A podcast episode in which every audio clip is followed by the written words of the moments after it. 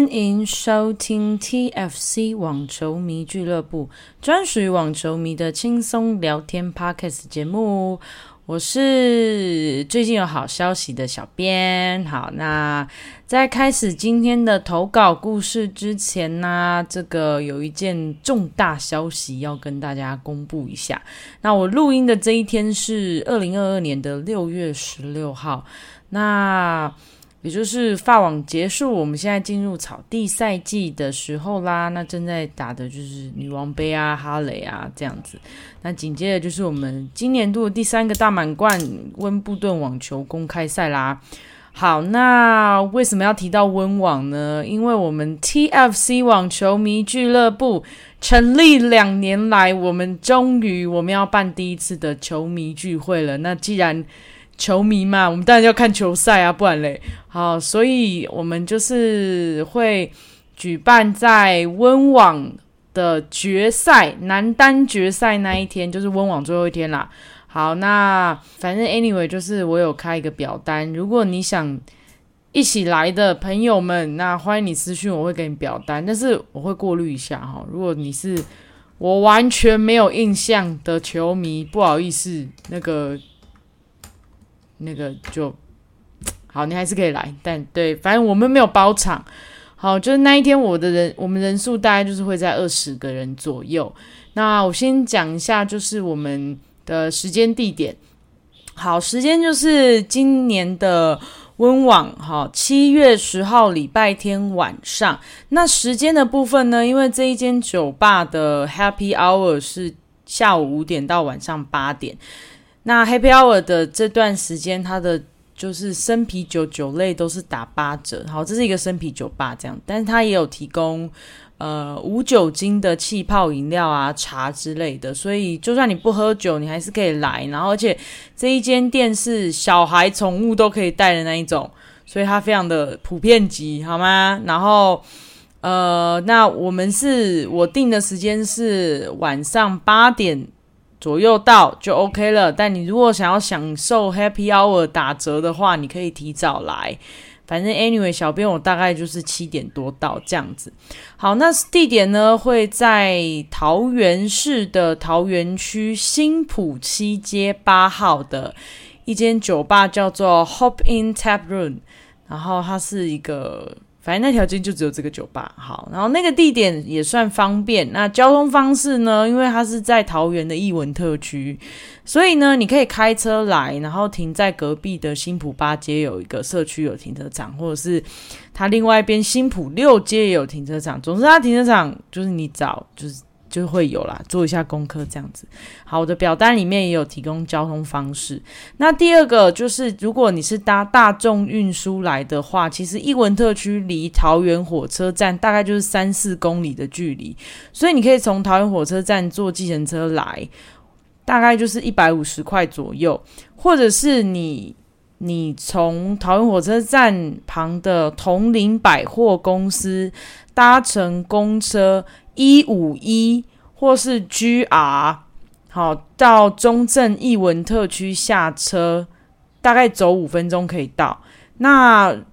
152好，还有一班叫152，你可以搭到同安街也一样可以，或是新埔公园，好，一样可以走到这个我们这家店新埔7街，也是大概5分钟。那117还有一班公车叫117，它也会到那个艺文特区，反正 anyway 就是可以到艺文特区的，基本上你都可以走路到。那这边也有很多 U-Bike。那如果你是可能外县市，你搭高铁来，你到桃园高铁站，那你可以搭乘客运302或者是707到南平同安街口下车，大概走3分钟也是可以到。好，那反正 anyway 资讯都在我们的表单里面。那表单里面会希望大家填一下，就是小编认得你的绰号好吗？还有你的 Instagram 或是 FB， 反正我可以文字联络到你。好，反正 anyway， 然后那一家店呢，它并不是餐酒馆，它就是一个酒吧聊天看球赛的地方，所以它并没有提供很多餐点，它就是有一些简单的，比如说坚果啦，这个冰镇卤味啊，玉米片沙酱，起司生火腿之类，所以它食物很简单。但是因为像这样的地方最棒的就是他们是可以让客人自己外带你喜欢的食物来。那艺文特区毕竟在桃园市中心，所以周围就是你走个1分钟，什么你要家乐福，你要肯德基，你要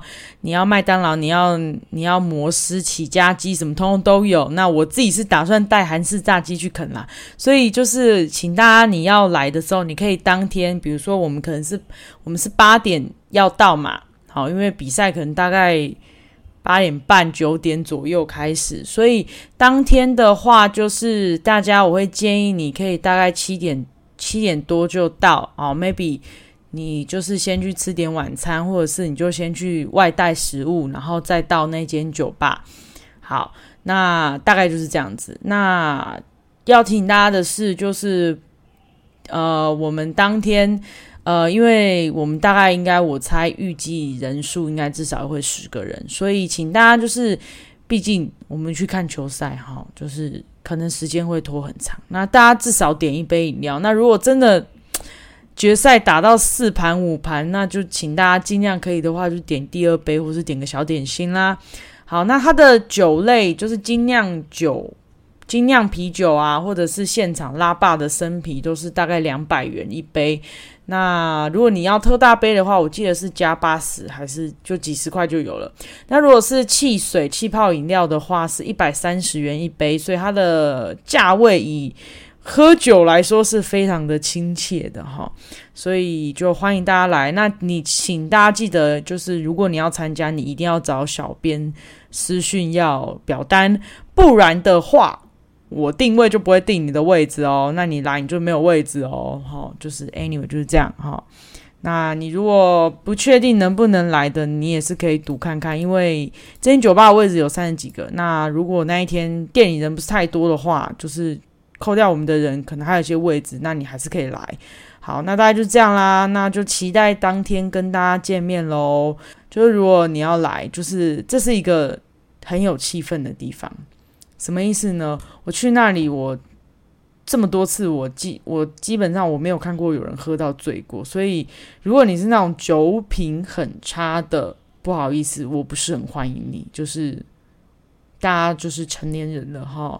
自己可以控制自己吧。就是你要清楚知道自己的酒量在哪里，不要那边喝到酒醉控制不了。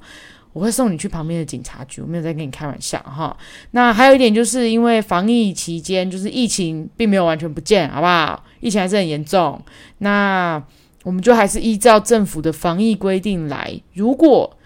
你是需要隔离的，就按照规定你是需要隔离的，或是你就是确诊了，你要是来了，你害到大家，我绝对告死你，我就会让你被罚钱罚到死哦！我没有在跟你开玩笑，但就这样咯。反正 anyway 就是欢迎大家，就是我们就当天大家一起开心的看球赛。好，那头脑故事的部分，废话不多说，故事念出来。好，今天带来投稿故事的这位球迷是我们之前已经投稿过的 TPC243， 就是那个有点洋葱的豆粉故事。那就是我记得文笔非常的好，那就谢谢 TBC243 就再度投稿啦。好，他这里好，那我们就开始。让我爱上网球的那个球员之二 Curious， 诶，好反差哦，豆粉居然也喜欢 Curious， 因为 Curious 之前就是大家都知道他对 Rafa 有一点点没礼貌一点点对，就是他就有几次比较没礼貌这样子齁。那好，上次投稿有提到几个新生代的球员，但其中我最爱的球员毫无疑问就是来自澳大利亚的坏小子，我对他的爱仅次于 Rafa， 他们两个就像天平上的两个极端。如果 Rafa 是成绩优异的模范生，那 Curious 就是让所有老师同学都头痛的问题学生。虽然他的职业生涯到目前为止并未拿下任何一个大满贯，生涯也从未进入排名前10，大满贯也只有2次打入8强，拿过的 titles 就是冠军头衔也仅仅6个，更是被许多媒体批评自己的情绪控管很差。但相信我看他的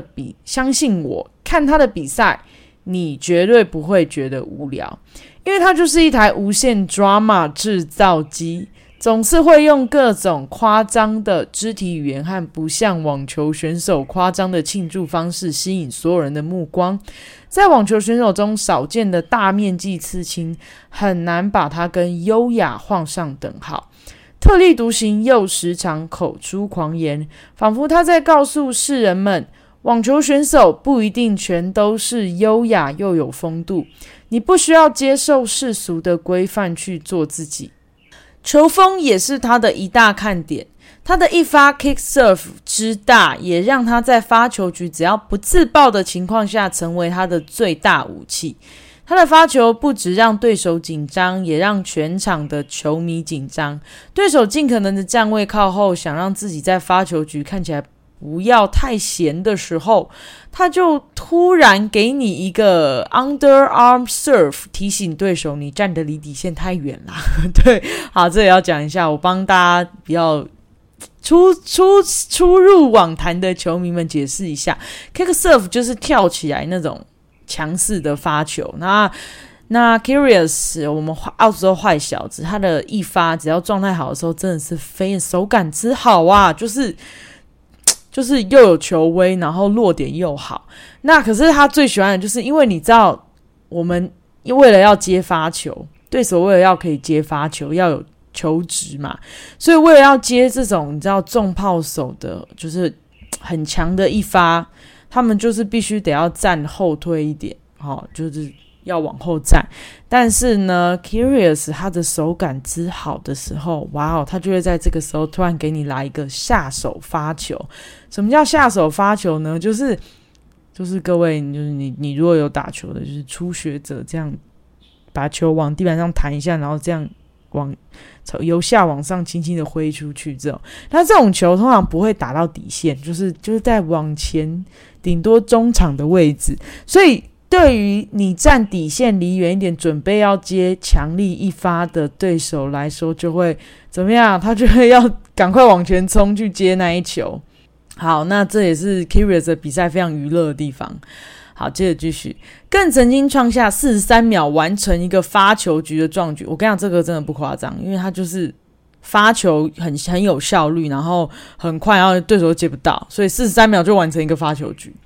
你要知道，在没有限制发球时间的年代，43秒还不一定够 Rafa 打完一发啊。对，还没有计时以前，我跟你讲，43秒对于很喜欢拍球啊，然后要摸一下啊，比如说可能那个 Marin Cilic 那个一直拍，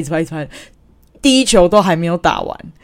那他的比赛节奏就是快赢的，快输的也很干脆，回发球也是他的拿手绝活。正手接发球能借力打出漂亮的 return S， return S 就是 S 球是对方根本接不到嘛，但是这不是他发球，这是对手发球，然后他 return 回去跟 S 一样。反手能借力打出压迫对手的回球，迅速的抢到网前的优势，再用犀利的切球跟又平又快的正拍抢分，就是我们所谓的那个发球，就是我们所谓的上网啦，就是冲到网前去第一手的攻击这样子。生涯前期还能看到他出色的底线防守跑动，括号后期就偶尔散步这样，问号。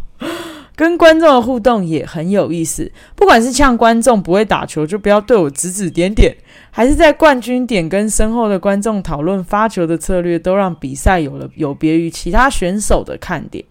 在转职业的第2年，温布顿淘汰过 Rafa， 对 Djokovic 全胜的战绩；在马德里淘汰过 Federer， 也在英国球迷面前击败 Murray。曾经让我有种他会是继 Big Four 以后最闪耀的新星的错觉，也让我曾经幻想过他可以在 Big Four 开始衰退的时期统治网坛的幻想。出道时期大家对他球技天赋的赞誉，在年年的载浮载沉中最后的释然。开始的我接受了他不是下一个 big 的料，不是指他的球技，而是指他的心态。他就更像是我们一般的平凡人，平凡人需要工作赚钱，只是他的工作是打网球而已。但跟我们一般的平凡人又不太一样的是，他在网球成绩上的平凡并不是他的天花板，而是他自己的选择。他更愿意花时间享受生活，而不是训练。他曾经说过，拿了一座大满贯他不会多高兴，但今年他拿下生涯第一座澳网双打冠军，那激动的心情是藏不住的喜悦。我今年澳网男双我看得好开心哦，就是他跟那个 Koki Nakis 我们 4K 他们两个的主人，天哪，原地结婚啊，没有乱讲就是你就觉得哇，他们两个就是好开心，然后你就可以感受到他那种就是真的很对网球的热爱，然后就是那个喜悦真的就是也是非常为他们两个开心这样子，尤其又在自己的家乡。好，这个虽然他随意挥霍着自己的天赋，缺乏像那些伟大网球员有毅力、耐心、对比赛的热忱、竞争心以及野心。或许当他第一次打进温布顿八强的时候，错过了和拉把自己长大的奶奶见最后一面的那一刻，他意识到了对他来说最重要的是家人和生活。他不在意媒体对他的评价，他打网球赚钱也只是让自己的家人过更好的生活。客观的来说，他确实不是一位敬业的运动员，但每一个人的追求都是不同的。或许他只是没有那么在意自己在这个领域要达成什么样的成就的一个普通运动员而已。没有兑现的天赋，就让它随着时间流逝吧。职业运动的尽头终将是要回归日常生活的，他只不过是选择了生活。是非对错、功败垂成，他留给别人的评价，反正他也不在意。在我学会接受他的平凡后，我也学会了接受平凡的自己。哦，天哪，这句话金句耶！ TPC243 他怎么文笔这么好？平时我会用那些伟大的运动员他们的共同特质激励自己做好某件事，但我付出了一切后却没有达到我预期的目标后，我也能释然，因为我也只不过是一个平凡人而已。如果 Big Four 是恒星，他们的记录会永恒的在世人的眼中闪耀，那 Curious 应该是颗流星，带着他惊人的天赋也曾经短暂的闪耀过。这个我觉得我知道很多人不喜欢 Curious， 但其实我很喜欢看他的比赛，因为他对我来讲就是很多娱乐，然后很多精彩的，就是很像在开礼物一样，很多惊喜。那当然我觉得 TPC243 讲的这一点也是对 Curious 的感受，就是他奶奶过世，然后还有他爷爷过世了，然后他其实都曾经表示过他对这些遗憾，就是他其实是爱他的家人，他周遭的亲朋好友更胜过于这个打球这件事情。那在这里我想提到另外一个球员，是西班牙的 Bautista Agut， 国外有一个原本也曾经是网球员的前球员，那他有一个 Instagram 专页叫做Behind the Rackets， 就是在网球拍之后，那这个 Behind the Rackets 其实也采访了很多现役的名将，就是他们背后的故事，包含 Tsitsipas 啊、Bautista Agut 啊，然后像是我最喜欢的 Dominic 他的教练那个 Massu 也被采访过。那这就是在讲他们背后的一些故事，就是并没有在公开媒体就是我们大众，比如说大满贯赛会媒体去讲的一些故事。那我为什么要提阿顾呢？是因为阿顾我们也知道他是一个就是 top 级的选手。那阿顾曾经提到说，就是他因为这个网球，就是他的妈妈在50几岁的时候就突然间早逝了。那我们记得之前是2019嘛，就是台维斯杯 Davis Cup， 我们知道西班牙队就是最后夺得胜利，但是在中间的时候 Bautista Agut 曾经脱队，就是离开队伍就是1-2天。为什么呢？因为他的爸爸突然间过世了，他必须要回去参加丧礼。那阿顾在里面有提到说，就是他的爸爸其实很早就生病了，所以那一次对于爸爸的过世，他其实是就是大家其实家人们都其实有心理准备的。可是当年妈妈的过世对他来讲真的是一个就是真的是很突然，就是没有预期的。那他也提到，就是因为身为网球员，你到处比赛，然后你很多压力，你没有办法陪在家人朋友身边，所以这种亲人突然间过世，你没有办法陪他，没有办法见他最后一面，然后那一种遗憾是一辈子的。所以我就想到刚刚 TPC 讲 Curious 他奶奶过世，他没有办法见一面，因为他在温网的8强。就是对于我们都看到，我们就是我看到很多球迷会有一些你知道情绪勒索，像是就他就是打球就是不认真啊什么什么的，但我觉得对他来讲那就是他的工作。你知道我这个人对于工作这件事是，我觉得工作就是你活在这个世界上你存活下去的一个手段而已。